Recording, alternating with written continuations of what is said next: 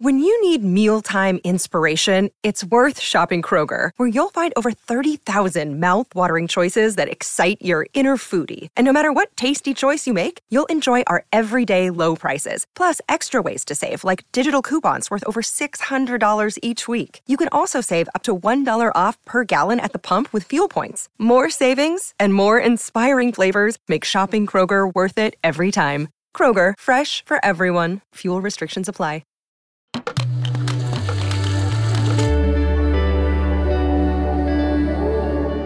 Cora. Mentre eravamo impegnati a parlare del processo di Sam Bankman-Fried e di WorldCoin, il mondo del fintech è andato avanti e sono successe tante cose interessanti.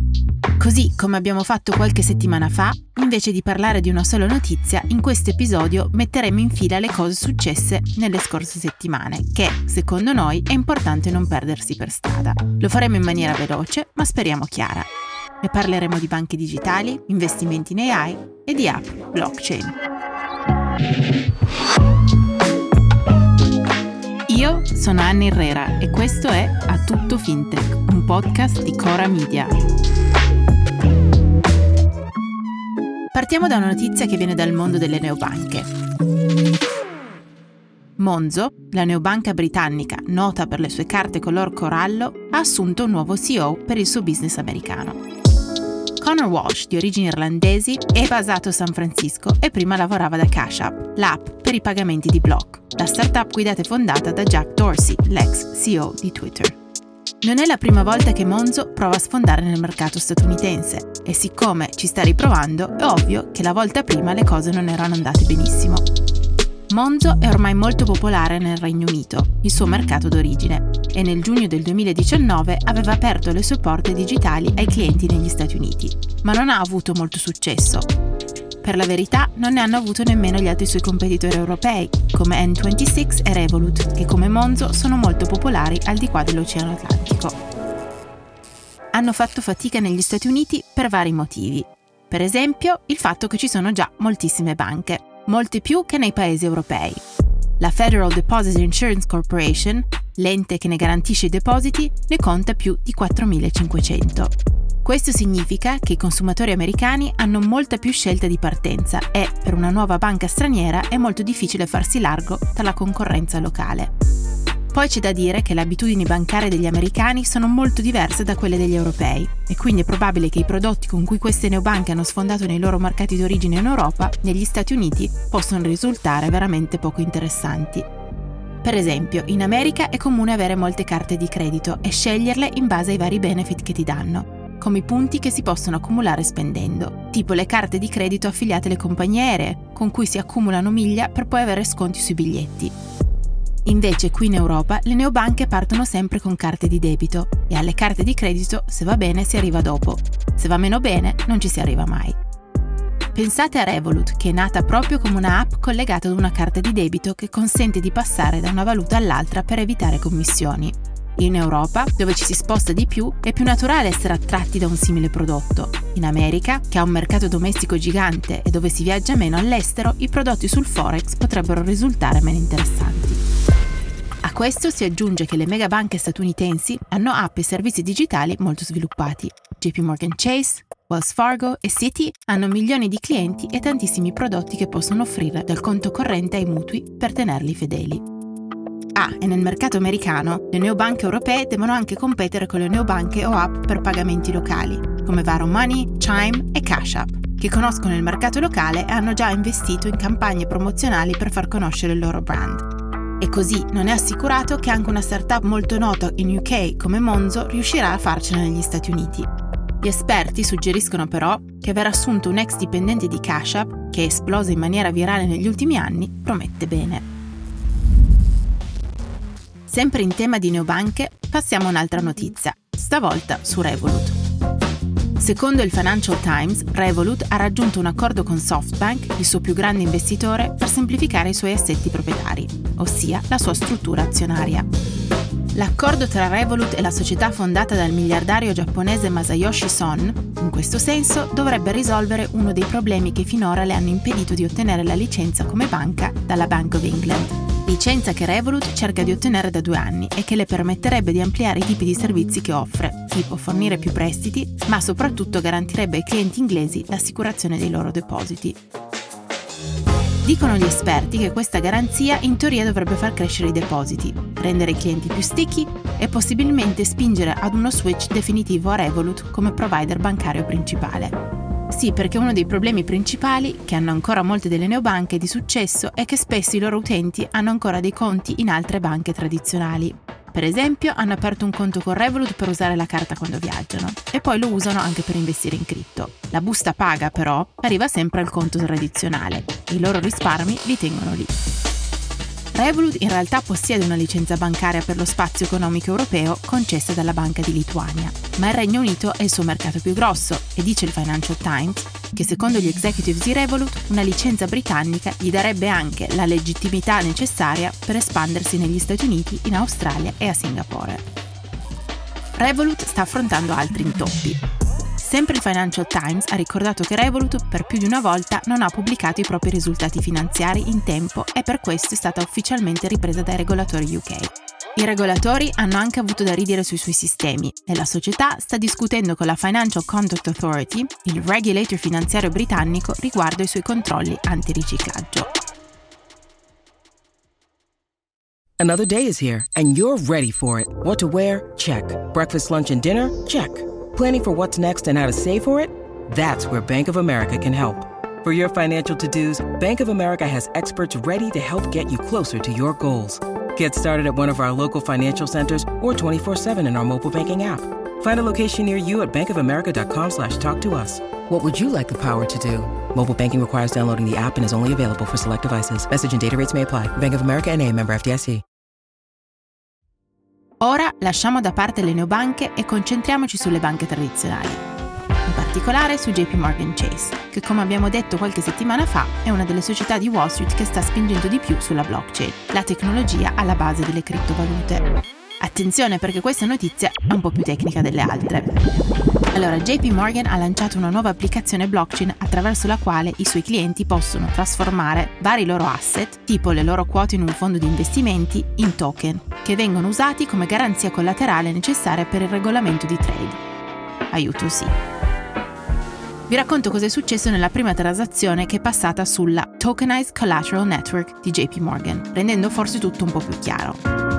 Allora, in questa transazione, l'asset manager BlackRock ha trasformato le quote di uno dei suoi fondi in token digitali, che ha poi trasferito alla banca di investimenti inglese, Barclays, come garanzia collaterale per uno scambio di derivati. Questo è interessante perché si tratta di un raro esempio di una app blockchain sviluppata da una banca che è live e può essere utilizzata dal mercato. Secondo gli executives di J P Morgan, utilizzare la blockchain fa sì che il collateral, la garanzia collaterale, venga trasferita istantaneamente. Normalmente ci mette circa un giorno. E così, dicono da J P Morgan, se questa tecnologia dovesse essere usata su vasta scala, aiuterebbe a liberare più capitali in modo che possano essere utilizzati come garanzie in altre transazioni. Questo sarebbe particolarmente utile in momenti di stress del mercato, in cui è importante che le garanzie si muovano in fretta e si riesca a dimostrare velocemente di avere i fondi necessari. L'idea è che ora la T C N di J P Morgan è live e un giorno potrà essere utilizzata per tokenizzare altri tipi di asset che verranno usati come garanzie. Questo, dicono da J P Morgan, dovrebbe aiutare le grandi società di Wall Street a utilizzare i propri capitali in maniera più efficiente. Allora, se avete resistito fin qui, complimenti, non è da tutti. Chiudiamo con due mini notizie un po' più light dal mondo cripto. Partiamo da Binance, la più grande piattaforma di crypto trading del mondo. Come abbiamo detto in altri episodi, non sta attraversando un momento idilliaco. Circa un anno fa, però, dopo il collasso improvviso del suo più grande competitor F T X, da Binance le cose andavano bene. Così bene che il fondatore e C E O Changpeng Zhao, detto C Z, aveva annunciato un piano per salvare il settore. Questo era il suo piano, raccogliere un miliardo di dollari dalle più grandi società cripto per aiutare le start-up che si trovavano in difficoltà per via del crollo del mercato e della sfilza di bancarotte. When might you launch this fund? Will it be by year end? Might you look at twenty twenty-three? Give us some indication when this launch will be. It's going to be much faster. Um, I think, look, the industry needs saving now, not in twenty twenty-three. Um, Questo era Citi in un'intervista trasmessa da Bloomberg T V nel novembre del duemilaventidue. Il messaggio era chiarissimo. L'industria ha bisogno di essere salvata adesso, non nel duemilaventitré. È passato quasi un anno da allora e il piano di C Z, conosciuto come l'Industry Recovery Initiative, o I R I, non è andato lontano.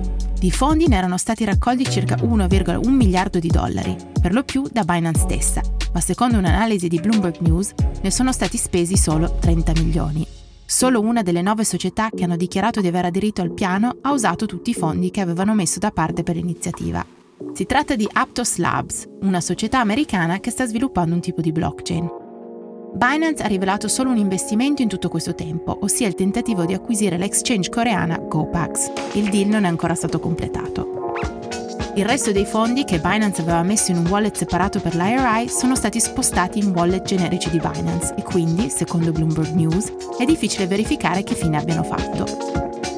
Binance ha detto a Bloomberg che li spenderà per altri investimenti e che non aveva trovato molti progetti che rispecchiano i criteri necessari per ricevere i soldi dall'I R I. Come sappiamo però, non è certo stato un anno facile per le start-up cripto, che hanno visto gli investimenti da parte dei venture capitalist nel loro settore diminuire drammaticamente.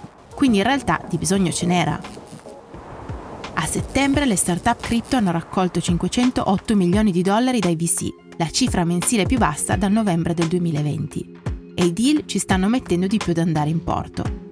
Il che, secondo gli esperti, significa che alcune giovani società potrebbero finire i soldi prima di riuscire a raccoglierne altri. Intanto per C Z le cose sono cambiate molto dall'anno scorso, quando annunciava l'iniziativa e tentava di posizionarsi un po' come l'eroe e il salvatore di tutto il settore. C Z e Binance sono al centro di due cause negli Stati Uniti da parte dei regolatori dei mercati, la Securities and Exchange Commission e la Commodity Futures Trading Commission, e Binance negli Stati Uniti è anche sotto inchiesta da parte del Department of Justice. C Z e Binance sono al centro di due cause negli Stati Uniti da parte dei regolatori dei mercati, la Securities and Exchange Commission e la Commodity Futures Trading Commission, e Binance negli Stati Uniti è anche sotto inchiesta da parte del Department of Justice. Fuori dagli Stati Uniti le cose non vanno meglio. La scorsa settimana Binance ha annunciato che non prenderà più clienti nuovi nel Regno Unito, per via di un cambiamento delle regole che governano la promozione dei servizi cripto nel paese. E per finire parliamo di Sam Bankman-Fried, il fondatore della criptopiattaforma F T X. Ma solo brevemente, per raccontarvi una notizia un po' più allegra dell'episodio della scorsa settimana in cui facevamo il resoconto di cosa è accaduto finora nel suo processo per frode. Allora, come forse vi ricorderete dalle vecchie puntate, nell'impero di S P F c'era anche un grosso portafoglio di investimenti V C. E se avete sentito la scorsa puntata, forse vi starete immaginando che anche con quello è andato tutto storto e i soldi sono stati buttati.